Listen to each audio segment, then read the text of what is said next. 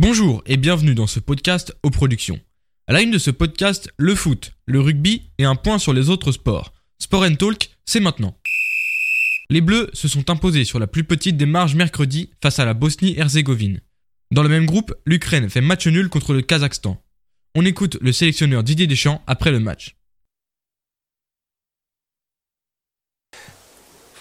L'essentiel, le plus important, c'est le résultat. Après, dans le contenu, euh, on est capable de mieux faire. On a eu une entame de mi-temps un, un peu euh, laborieuse. C'était mieux euh, la fin de première mi-temps et, et la deuxième mi-temps. Mais c'est des matchs difficiles pour, pour tout le monde. Je vois cette équipe euh, bosnienne jouer contre euh, la Finlande.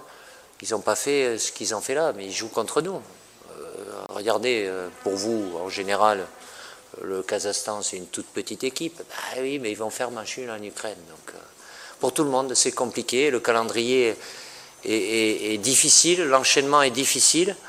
Je ne cherche pas d'excuses, mais c'est factuel. Bon, pour vous aussi, ça vous amène à des, des complications, mais... Euh, entre les longs déplacements, euh, décalage horaire, euh, conditions de jeu particulières, euh, forcément, euh, c'est difficile pour les joueurs. L'essentiel euh, euh, est là.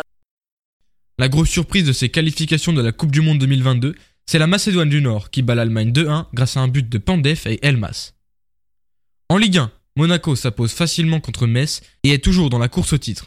Lille s'impose contre le P S G et prend donc une avance pour la première place. Le retour de la Coupe d'Europe de rugby se fera ce week-end avec le Racing quatre-vingt-douze qui affrontera Edinburgh, Bordeaux-Bègles qui affrontera Bristol et Llanelli Scarletts jouera contre Sales.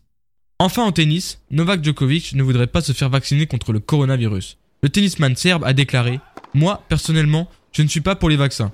Je n'aimerais pas que quelqu'un m'oblige à me faire vacciner pour voyager. » Selon le médecin du sport Boris Gojanovic, Djokovic aurait mieux fait de se taire car son audience pourrait changer le comportement de l'opinion publique.